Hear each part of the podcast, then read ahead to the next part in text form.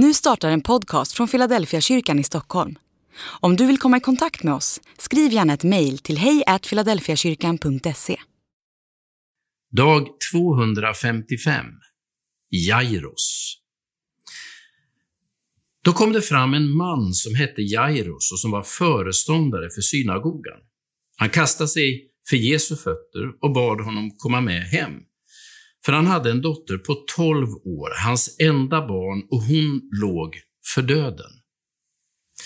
Medan han ännu talade kom det bud till synagogsföreståndaren från hans hem. Din dotter är död. Besvära inte mästaren längre. Jesus hörde det och sa till honom, var inte rädd, tro bara, så ska hon bli hjälpt. När han kom fram till huset lät han ingen följa med in utom Petrus och Johannes och Jakob och flickans far och mor.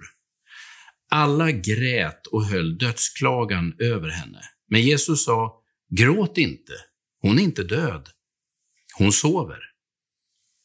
Då skrattade de åt honom. De visste ju att hon var död. Men han tog hennes hand och sa högt, flicka, stig upp. Då återvände hennes ande och hon reste sig genast upp. Och han sa till dem att ge henne något att äta.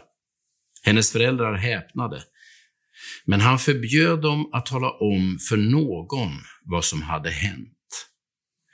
Lukas kapitel 8, vers 40-42 och vers 49-56.